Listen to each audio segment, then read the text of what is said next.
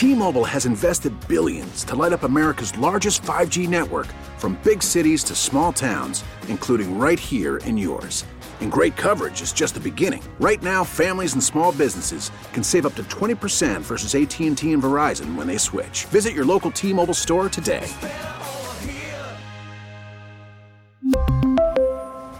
Plan savings with 3 lines of T-Mobile Essentials versus comparable available plans. Plan features and taxes and fees may vary.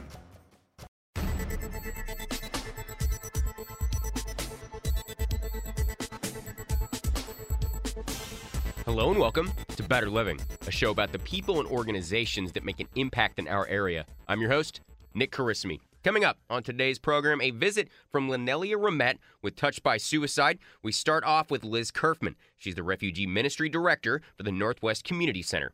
How are you doing today? I'm doing well. How about yourself? I'm doing great. I learned about you guys from Jana Gardner with Healing Hands. She had great things to say about what you guys are doing, who you guys are, and that is exactly why you're here. Tell us about what you do at Northwest Community Center, and then we'll get into the refugee stuff. Sure. So, as the director, I oversee the management and the operations and the day to day logistics of the community center, but then also I oversee our internal partnerships and external partnerships. So, internal, one is Healing Hands Ministry. They operate uh, three clinics on site with us. And then we also have two other partner agencies Vickery Trading Company and St. Vincent de Paul Charity Pharmacy. And then our external partners. Um, from my background as a social worker, I really believe that if someone does something better than you, you need to invite them into your space and have them do it um, because it duplicating services is a big disservice to the neighborhood we serve and so we want to do things well streamline it and really give our um, our community the best of what we have to offer. How did you get involved with this organization? Sure so northwest community center is um, completely funded. Our entire budget comes from uh, funds that are raised from Northwest Bible Church. So I actually was a member at Northwest Bible Church. And when I saw um, the job opening for this position, I said, I have to have that one. um, but I'm a social worker. Um, and so I had actually worked with refugees prior. Um, I had worked in some refugee camps and with internally displaced people um, prior to my previous job. Um, and so that's really how I got involved or interested in refugees. Tell me about that experience. Where did you start with all this work? Yeah, so I actually worked for um, a ministry of uh, formerly known as Campus Crusade for Christ Cru. um, a ministry of theirs called Global Aid Network, and it's a humanitarian aid agency. And so while I was in graduate school um, studying social work, I got really interested in how do you how do you train the trainer meaning there's all these uh, catastrophes happening worldwide and mental health is not prevalent. And so um, I was part of a team that trained um, Cru national staff that were on the ground and working with these people how to be lay counselors. So that was right as the war in Syria was beginning. And so in Lebanon, they were seeing quite a few Syrian refugees. And so we trained the Lebanese staff on how to be lay counselors. And so that was really my first experience. The first time I met a refugee was in Lebanon um, and hearing about um, what they had fled, the circumstances that led them to Lebanon, um, how they longed for home. Um, I think that's something that really resonated with me personally, and then also uh, due to the nature of my study and my desire to become a social worker. Was there a reason why it resonated so personally with you? Um, I think the main reason is just that that's such a simple desire, and it's not something I've ever had to worry about in my life. You know, uh, I've always had. Um, the privilege of security of home and where that was. And I've never been insecure in my housing. And there was something about refugees specifically that through no fault of their own they had to flee for their lives that just really whoa like that that stopped me in my tracks and it really resonated with me where did you travel to when you were doing this work? Yeah, so I went to the Middle East mostly, um, a couple of countries there, and then I also traveled to Haiti after uh, the devastating earthquake in 2010. Where in the Middle East? You said Lebanon. Was there anywhere else? Yeah, there were a couple of other places. Are you not allowed to talk about that? yeah, I'm not. yeah. How come? Um, just for security reasons. Very interesting. Yeah. All right. Yeah. Well, now I have a whole load of questions now about you're something intrigued, that I right? can't ask you any more about.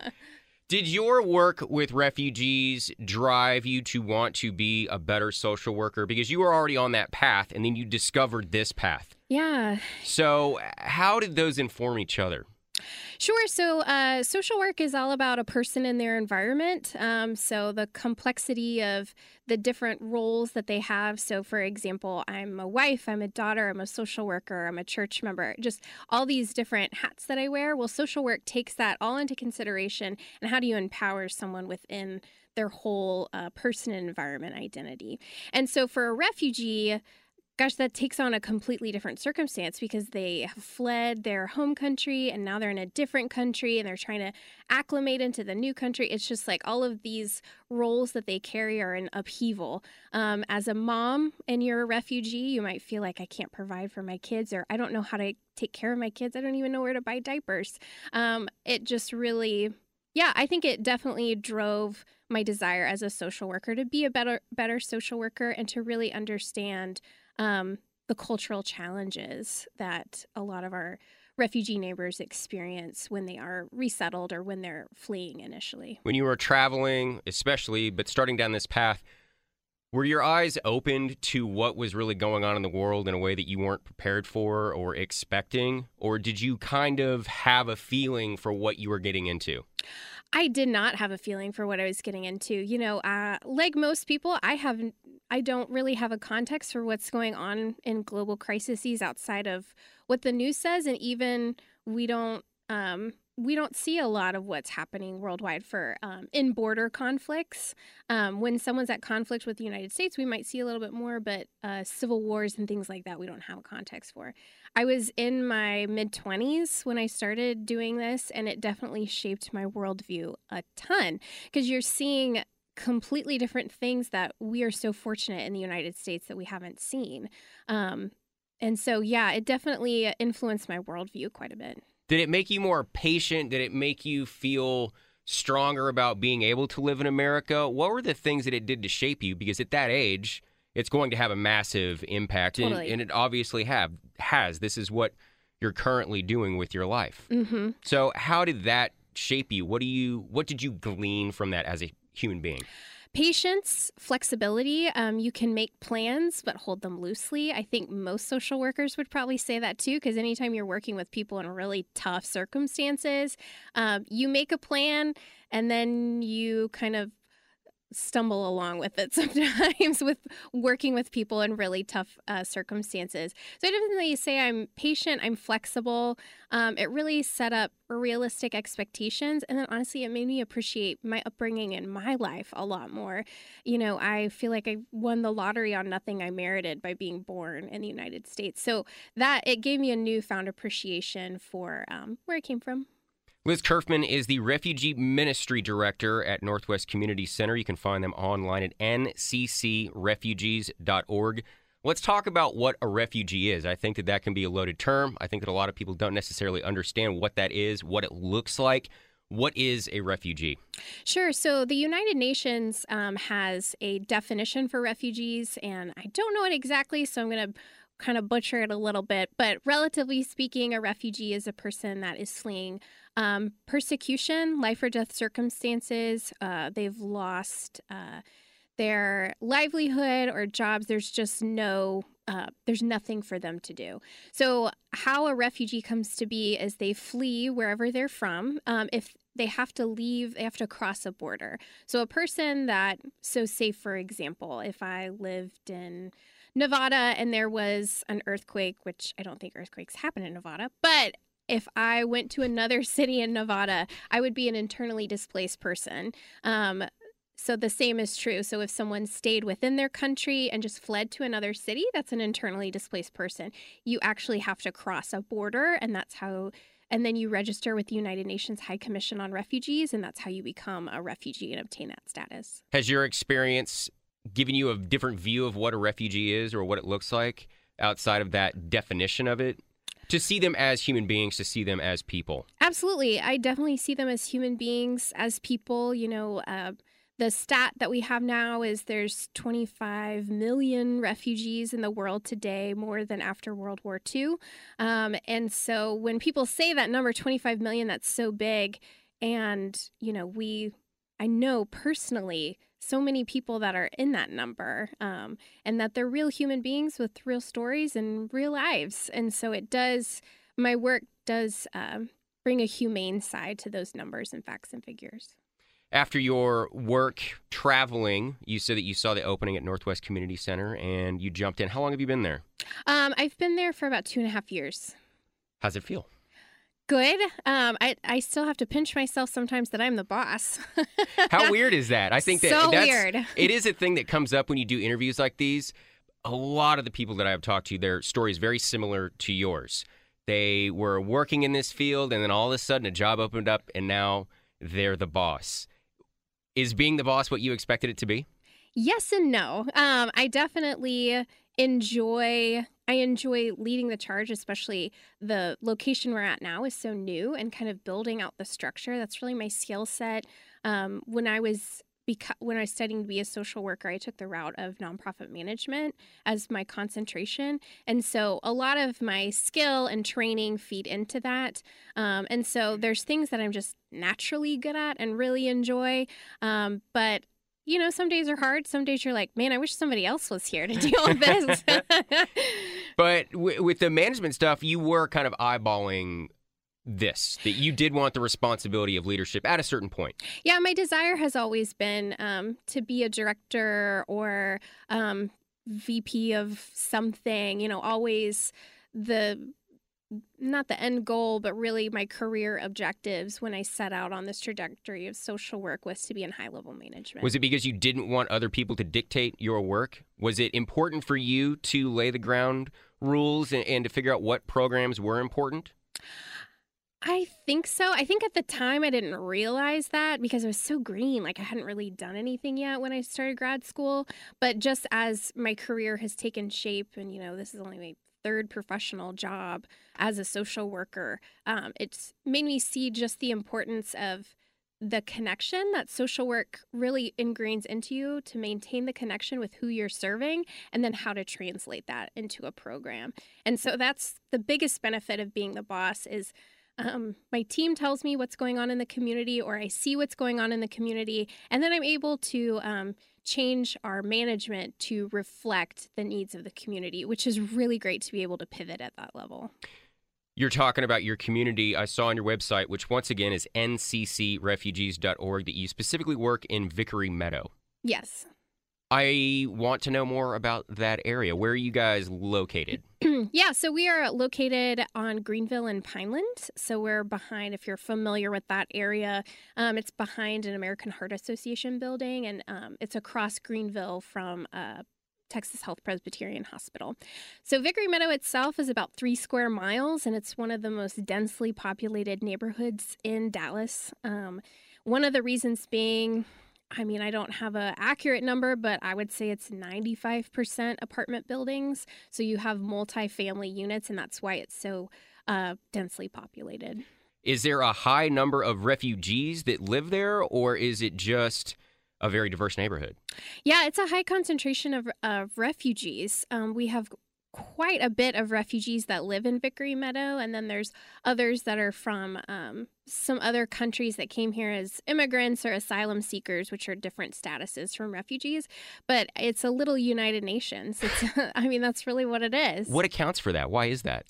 Um, there's a lot of things, uh, kind of the history of Dallas. So when the Refugee Act passed in 1980, and we had a formalized refugee resettlement program with the State Department, um, the best place to resettle refugees because lots of refugees come from countries and locations where walking that's how you get around um, it was a lot easier it was close to hospital services and so you saw this natural resettlement agencies saw that um, neighborhood as an not easy, but an advantageous place. If someone's coming to the United States for the first time, there's things within walking distance. But when they started resettling, when resettlement agencies started resettling in that neighborhood, there was actually no school system. There's still no library. We have broken ground on one, and that'll open um, sometime in 2020 or 2021. Are you guys involved with the library? Yes. That's great. Congratulations. Yeah, thank you. Thank you. So that was part part of the migration. So before refugees, immigrants and asylum seekers, you still see some of that cultural diversity in East Dallas, for example. Um, a lot of the Vietnamese people that were feeling fleeing Vietnam in the 70s settled in East Dallas, but then the slow migration has been up to Vickery Meadow, and then the city responded by building uh, school services that are within walking distance. I live in East Dallas, and I was driving around and happened to stumble into what I guess is Little Vietnam, and I saw all these grocery stores and restaurants, and I was like, "Oh, this is great!" yeah, it's it's actually it's been really fun going over there and, and kind of checking that out. Is Dallas known for being a hub for refugees, or is it just this area that you guys have, Vickery Meadow? It just kind of happened to to be there, and it, and it stuck.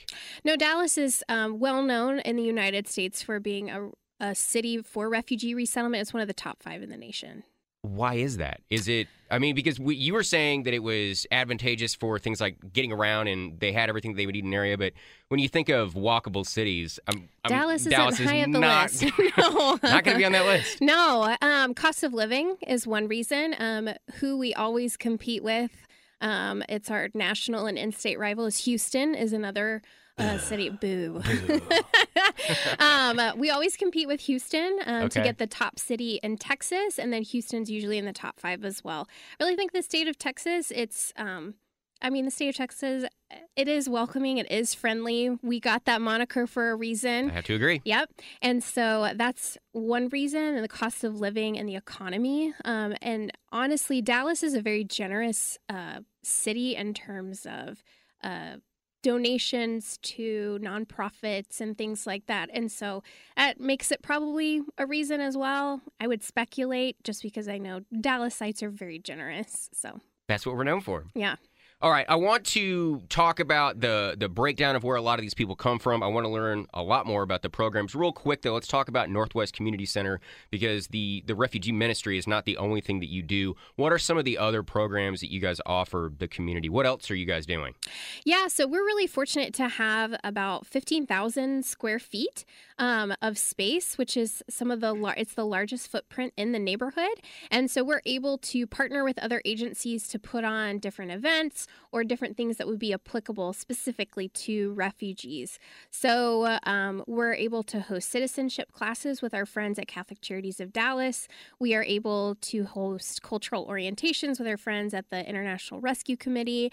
And then uh, Refugee Services of Texas, these are all refugee resettlement agencies, um, hosts our morning and evening English classes. So we do things outside of our scope or our programming because they're a benefit to our partner agencies. And then um, the past few years, we've hosted World Refugee Day, which is a celebration of the diversity of our neighbors.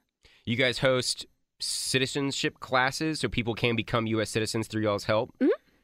Can you hook me up with that? I want to talk to some people. But there is something that I really have always liked about that. Yeah. I find it a fascinating process, and there's something very corny in me that loves that. So, will you help me out with that? Sure thing. And there's there's nothing corny about it. If you've never been, I would say this to anybody listening as well. If you've never been to um, a naturalization ceremony, it is incredibly moving. The one that I went to, the federal judge asked um, everyone who was being naturalized that day to stand. And then she had a couple say where they're from and why they were excited to become Americans. I mean, I'm like weeping into my shirt while she's doing this. It was just so cool. This is why I said it was corny because I get very emotional thinking about that stuff, and I'm not sure exactly why. I think it's a great thing, so I would like to learn more about that. But let's let's get back to the refugee ministry. Sure. You guys offer a a lot of different mm-hmm. programs. What are some of the ones that stand out to you? Are there ones specifically that you really latch on to and think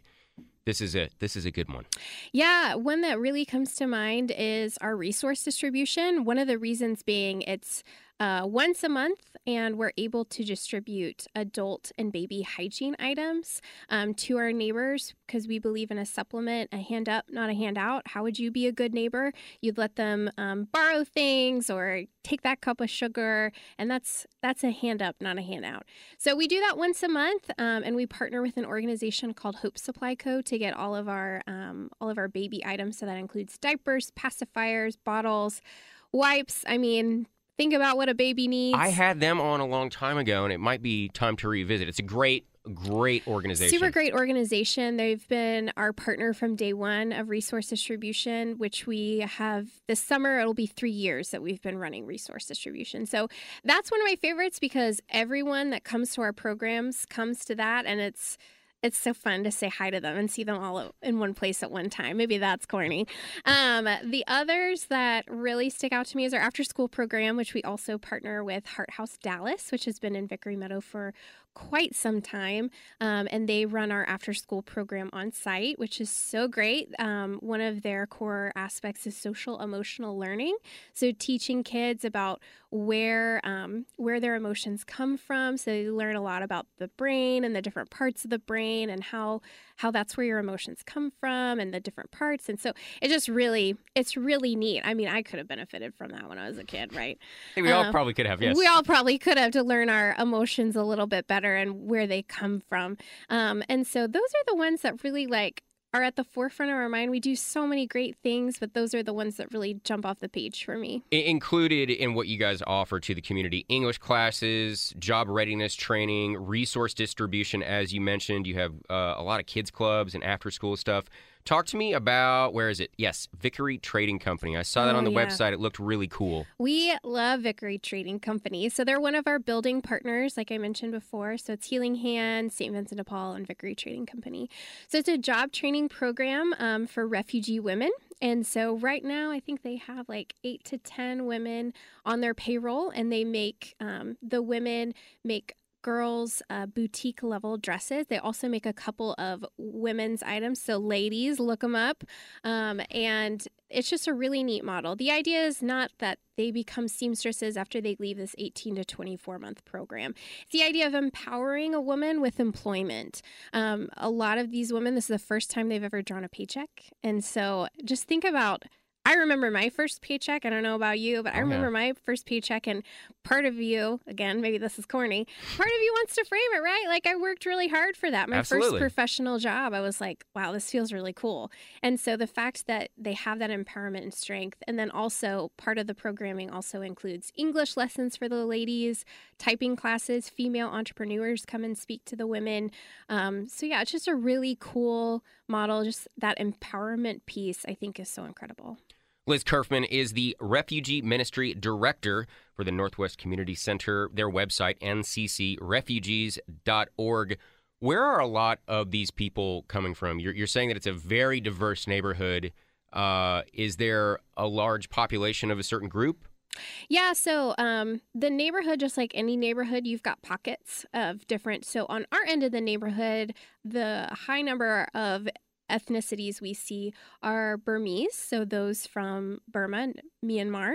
Um, we also see quite a few from East Africa, so that's Eritrea, Ethiopia, Burundi, South Sudan, and Somalia. And then we have about a handful from the Middle East, depending on because of our location on our side of the neighborhood. We don't have quite as many from the Middle East, but we do have some. And then we have quite a few um, Rohingya, which that's a Muslim minority group from Myanmar. Hmm. Um, mm. They're one of the most persecuted people groups in the world. And so we are so fortunate to have such a high population of Rohingya in our neighborhood. How are these people finding you and this organization? Are they coming from these different areas of the world specifically to your ministry? Do they just and I mean, I can't imagine they just end up in Vickery Meadow. No. So, so, that's kind of a dumb way to put it. But how do they find your organization? Yeah, so we're within walking distance of a lot of those apartments that I mentioned before, like uh, to the back side of our facility is an apartment complex. To the other side of our facility is an apartment complex. To the other side, I mean, we're surrounded by apartment complexes that refugees are resettled in. Um, so we are, we do have a really great relationship with partner organizations in the neighborhood, including those resettlement agencies that they initially come through, and then um, word of mouth. I call it the Vickery Wireless. Um, we've we work really hard to maintain a good reputation um, because we know that word of mouth is uh, so valuable, and we're so thankful for it. So really, what it is is someone telling their friend like, "Hey, I went to the Northwest Community Center. They helped me find a job. If you're looking for one, you should go to." Do these refugee organizations are they part of the government? Are they independent? that are helping to bring these people in? Because I mean, I think that you're talking about a lot of people coming in that are going to need your services, but I'm kind of fascinated with the idea of them making it here to begin with. Yeah, so uh, refugee resettlement agencies are um, they're nonprofits. They're not part of the government, but they receive funding from the government. So there are nine. Um, resettlement agencies that work with the State Department. And so that's a bigger um, that's a bigger process. They communicate with the State Department uh, based on this is how many our agency can take, and this agency, and this agency, and this agency, and so the city of Dallas can actually support this many. Those are pretty lengthy process, um, and so then they report that back to the State Department, who advises um, Congress and the President's office regarding how many refugees to let into the United States in a given federal calendar year. Has your organization thought about getting involved more with that? With bringing people in as opposed to helping those that are here? We have. You know, um, we are completely funded by a church, Northwest Bible Church. And so um, our church is really looking how can we be more involved with that aspect? So we've got.